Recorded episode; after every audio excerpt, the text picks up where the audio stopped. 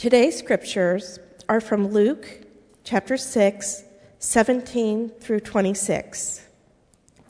He came down with them and stood on a level place with a great crowd of his disciples and a great multitude of people from all Judea, Jerusalem, and the coast of Tyre and Sidon.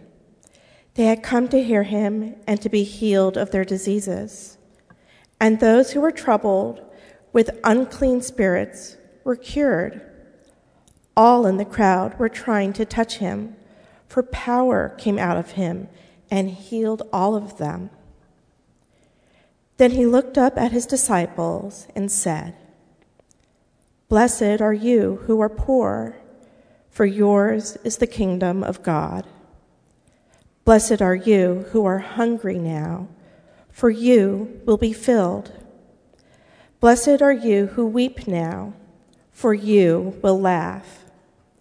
Blessed are you when people hate you, and when they exclude you, revile you, and defame you on account of the Son of Man. Rejoice in that day and leap for joy, for surely your reward is great in heaven, for that is what their ancestors did to the prophets. But woe to you who are rich, for you have received your consolation. Woe to you who are full now, for you will be hungry. Woe to you who are laughing now, for you will mourn and weep. Woe to you when all speak well of you, for that is what their ancestors did to the false prophets. The word of the Lord. Has anybody told you today that you're the beloved of God? Hmm, you are. We are. One of the first people that taught me that was Henry Nouwen, one of the great Christians and writers in the 20th century. He said, We are not what we do, we are not what we have, we are not what other people say about us. At our core, we are the beloved sons and daughters of God. That's our true identity. And it perhaps takes us a lifetime to live into that identity and to claim that identity. Some of you have heard me tell this story before. Um, about 27, 28, 29 years ago, I was. Uh, I was on staff at the Morristown United Methodist Church, and my mentor in ministry, Jim White, was preaching a series on Gordon Cosby and the Church of the Savior down in Washington, D.C. This church is still there. It is a, an, an umbrella church of many different house churches, and to be a member, a full member of that church, they are absolutely committed, all in. They're tithing, they spend I don't know, 20, 30 hours a week in some kind of ministry. They share their goods in common with one another. And they, they live out the ministry on the streets of, of D.C. with uh, various ministries that I can't even go into. So in 1991, uh, I took a few days off and I went down to the Church of the Savior because I wanted to learn from them about what they're doing in ministry. I wanted to learn from Gordon Cosby, so I booked a room. I, I was on the phone. I booked the room with their guest house, uh, gave them my credit card number, was all set, and I said, Is Gordon Cosby preaching this Sunday? And they said, Well, no, he's not. And I thought, Oh, no. And the answer, the phone, the person on the phone said, But Henry Nouwen is. I said, Okay, I'm in. So this was like meeting one of my mythic heroes in the spiritual life. So, as a few of us were going into the church, someone said, Now remember, we're going in there to worship God, we're not going in there to worship Henry. Henry preached a sermon that, that will connect, Liesel, with this passage that you read. He preached a sermon on Luke 6, and he said, Watch the rhythm of Jesus. See how he goes up into the mountain to seek communion with God then he comes down the mountain, he chooses the 12, he chooses his community, and from there he goes out into ministry. Henry said, Don't we do that just the other way around? We find ourselves in ministry and we think, Oh, we need help. We're overwhelmed. And we form community. And then we realize that community is really leaving us flat. What we ultimately need is communion with God. Jesus showed us the rhythm communion with God, then community, then ministry. Afterwards, I, I went up and had some conversation with Henry, and um, I said, I'm seeking communion with God. I, I've got that. I don't know where God's calling me. I don't know to which community God is calling me. And he put his hand on my shoulder and he said, Jeff, pray really, really hard. And don't be afraid to ask God to make it clear to you. I did. And God did.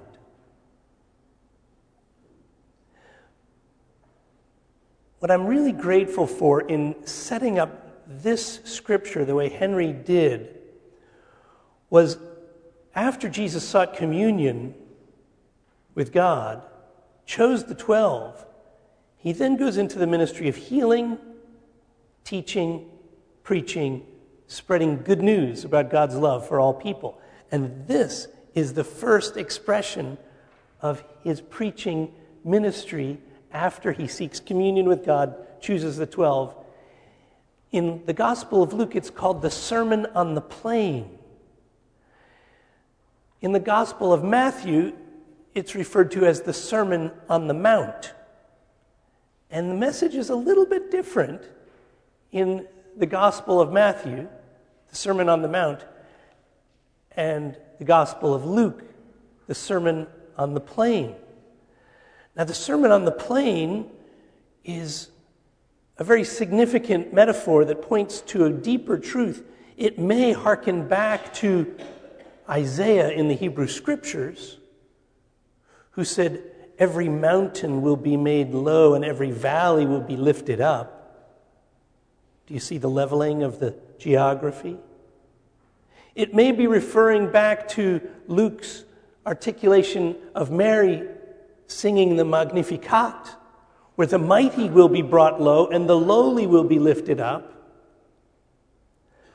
But it seems to be important to Jesus that people are on a level playing field.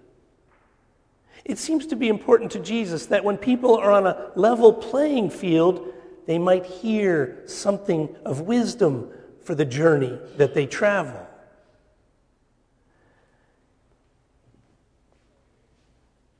In this particular passage. I want to read just briefly from the message translation. This is the message that Jesus says to the people, a throng of people, not just the disciples, but so many people they were crowding in on him. Energy was going out of him, and they came from the far regions of Tyre and Sidon. And this is also a message to the early church that God's love is not just for us, God's love is for all people. Jesus said, You're blessed when you've lost it all. God's kingdom is there for the finding. You're blessed when you're ravenously hungry. Then you'll be ready for the messianic meal. You're blessed when tears flow freely. Joy comes in the morning.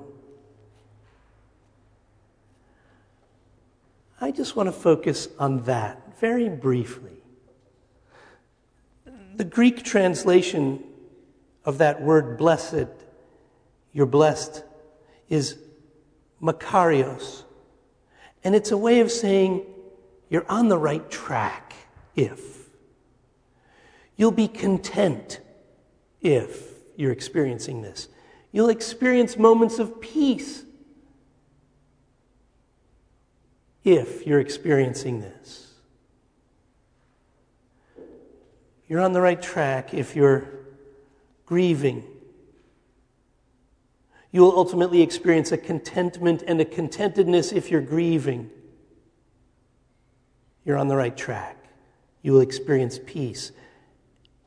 You're blessed when the tears flow freely, for joy will come in the morning.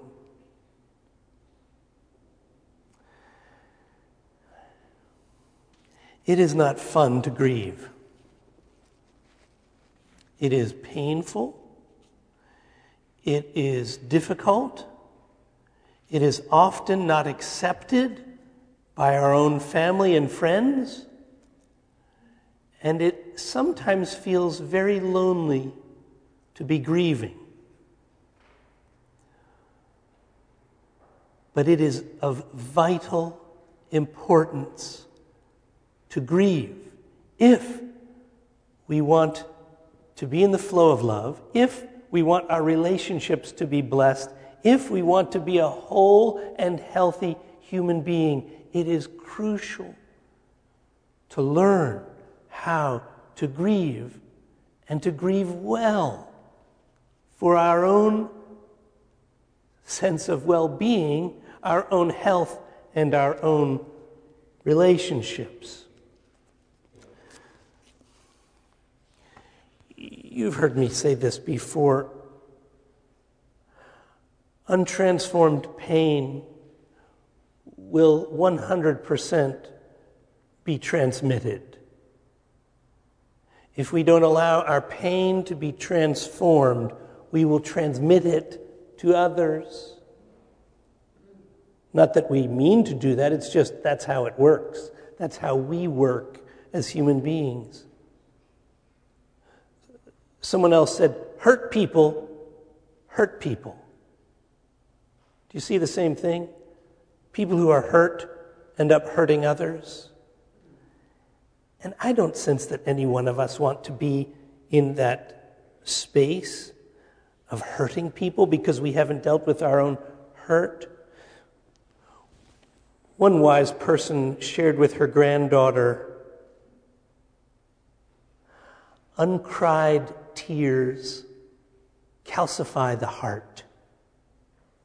Powerful image, isn't it? When we don't cry, the salt from uncried tears makes our heart calcified. Christians, we have at our, in, in our toolbox, in our pool of resources, ways that we can allow God to transform our pain so that we don't transmit it heal our hurt so that we don't hurt others, even to cry tears so that our hearts will not be calcified. And certainly, prayer is one of those ways to offer prayers of lament. The scriptures are filled with lament. And to say to God, Here is my hurt. Here is my pain. Here is my sadness.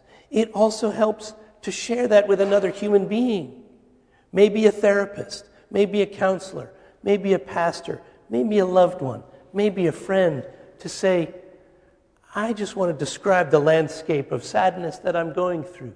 There is healing there, there is help there, and there is potential for transformation right there.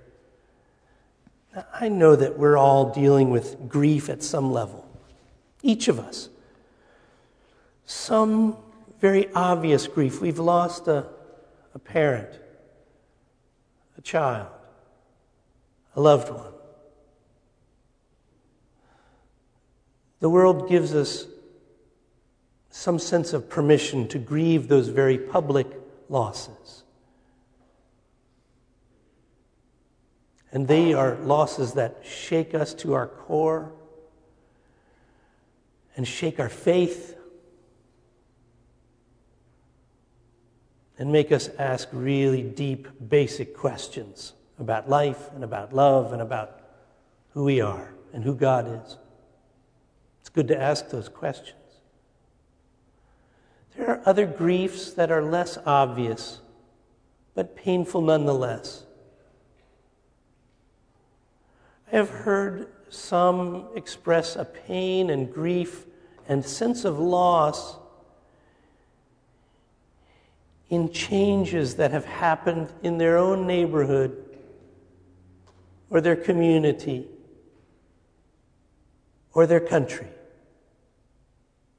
I've heard people locally describe a, a pain of watching the town that they once knew be bought, houses, homes bought and torn down, and a new house built in its place. And I've heard people who have lived in these communities for decades feel a sense of sadness and loss and grief that the neighborhood that they once knew and loved and invested in is changing so fast they don't recognize it. I've heard people describe changes in church with a sense of sadness and loss and, oh, it's just not the way it used to be. And there is a grief there, and there's a sadness there. And we have a choice. Do we grieve that well? Do we become better through it? Or do we just become bitter through it? Some are grieving the loss of what their bodies and brains used to be able to do. And they can't do that anymore. Or a loved one whose brain is failing or whose body is failing, and we all grieve that.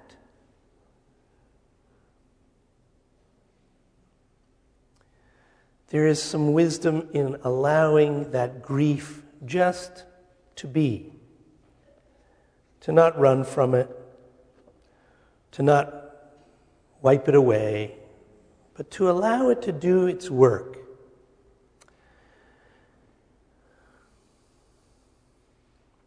I was at a funeral last year,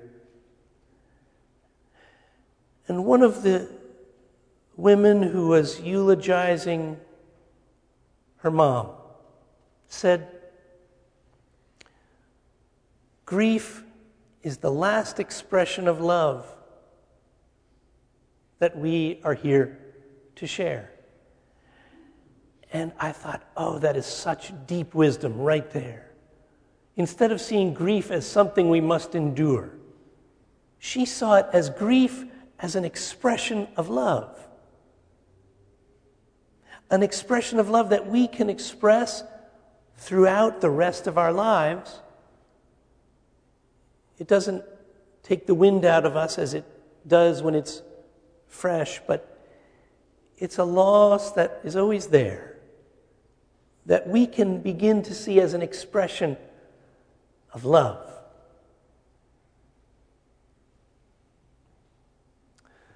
A friend of mine who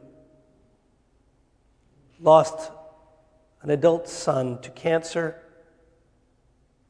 and grieved that and is still grieving that. Assures everyone he sees who's going through loss, he says, sometime there will be a transition from thinking about our loved one and beginning to cry, which is good and healthy, but not easy. There will be a transition at some point to when we think about our loved one and we smile. And we remember with gratitude.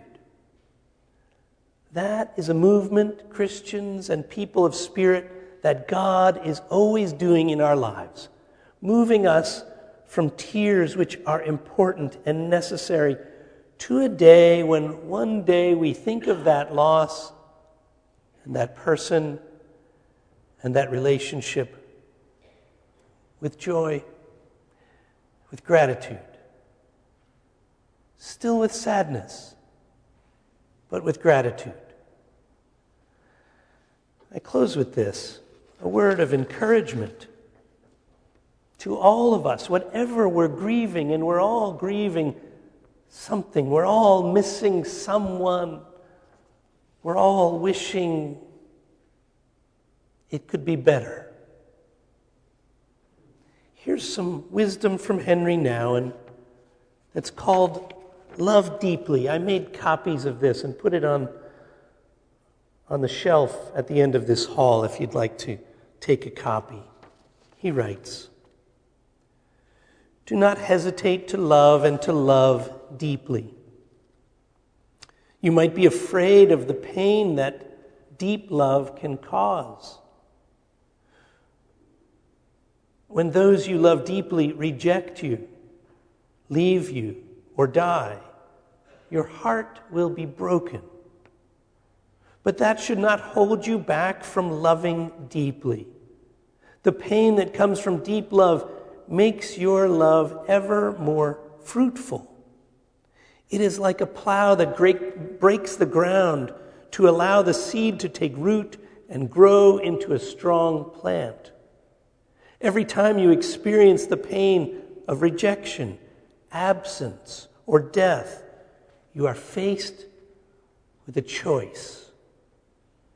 You can become bitter and decide not to love again, or you can stand straight in your pain and let the soil on which you stand become richer and more able to give life to new seeds.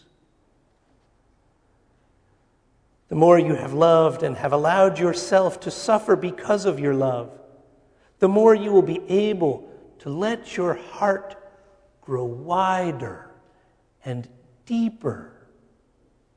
When your love is truly giving and receiving, those whom you love will not leave your heart even when they depart from you.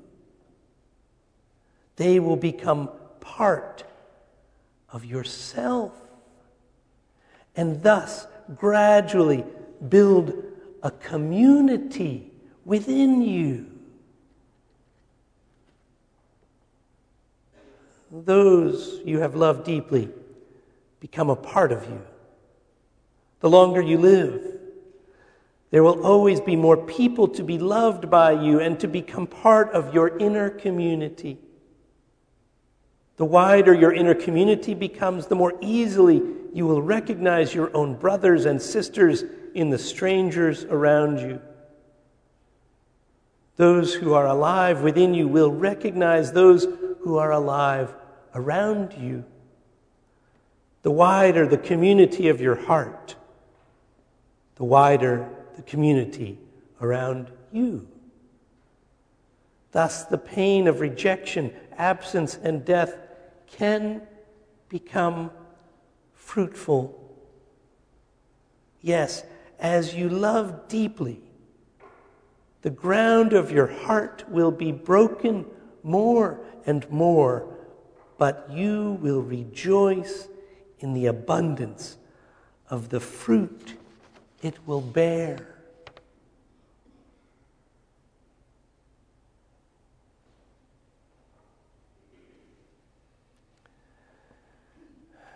Friends, if you are not grieving right now,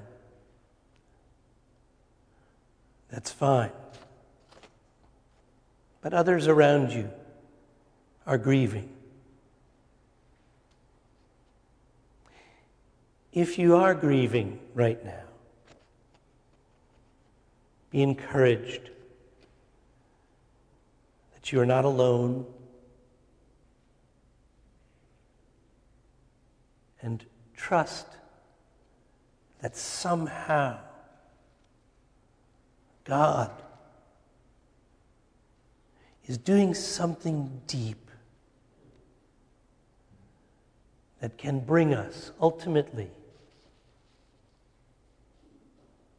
to a place of joy.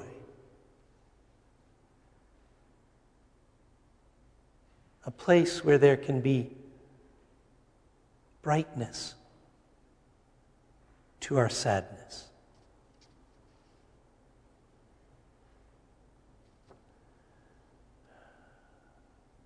Let us pray. Gracious God, we lift ourselves to you right where we are, with all of the unresolved stuff of our lives. We lift to you our pain, our hurts, our grief, our losses.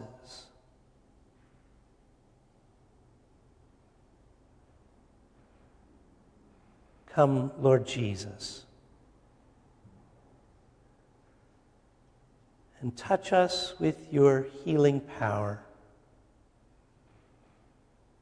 Help us to grieve and to grieve well, so that one day, or even in moments, we will be able to trust that you are doing something good deep within us and deep within those we love.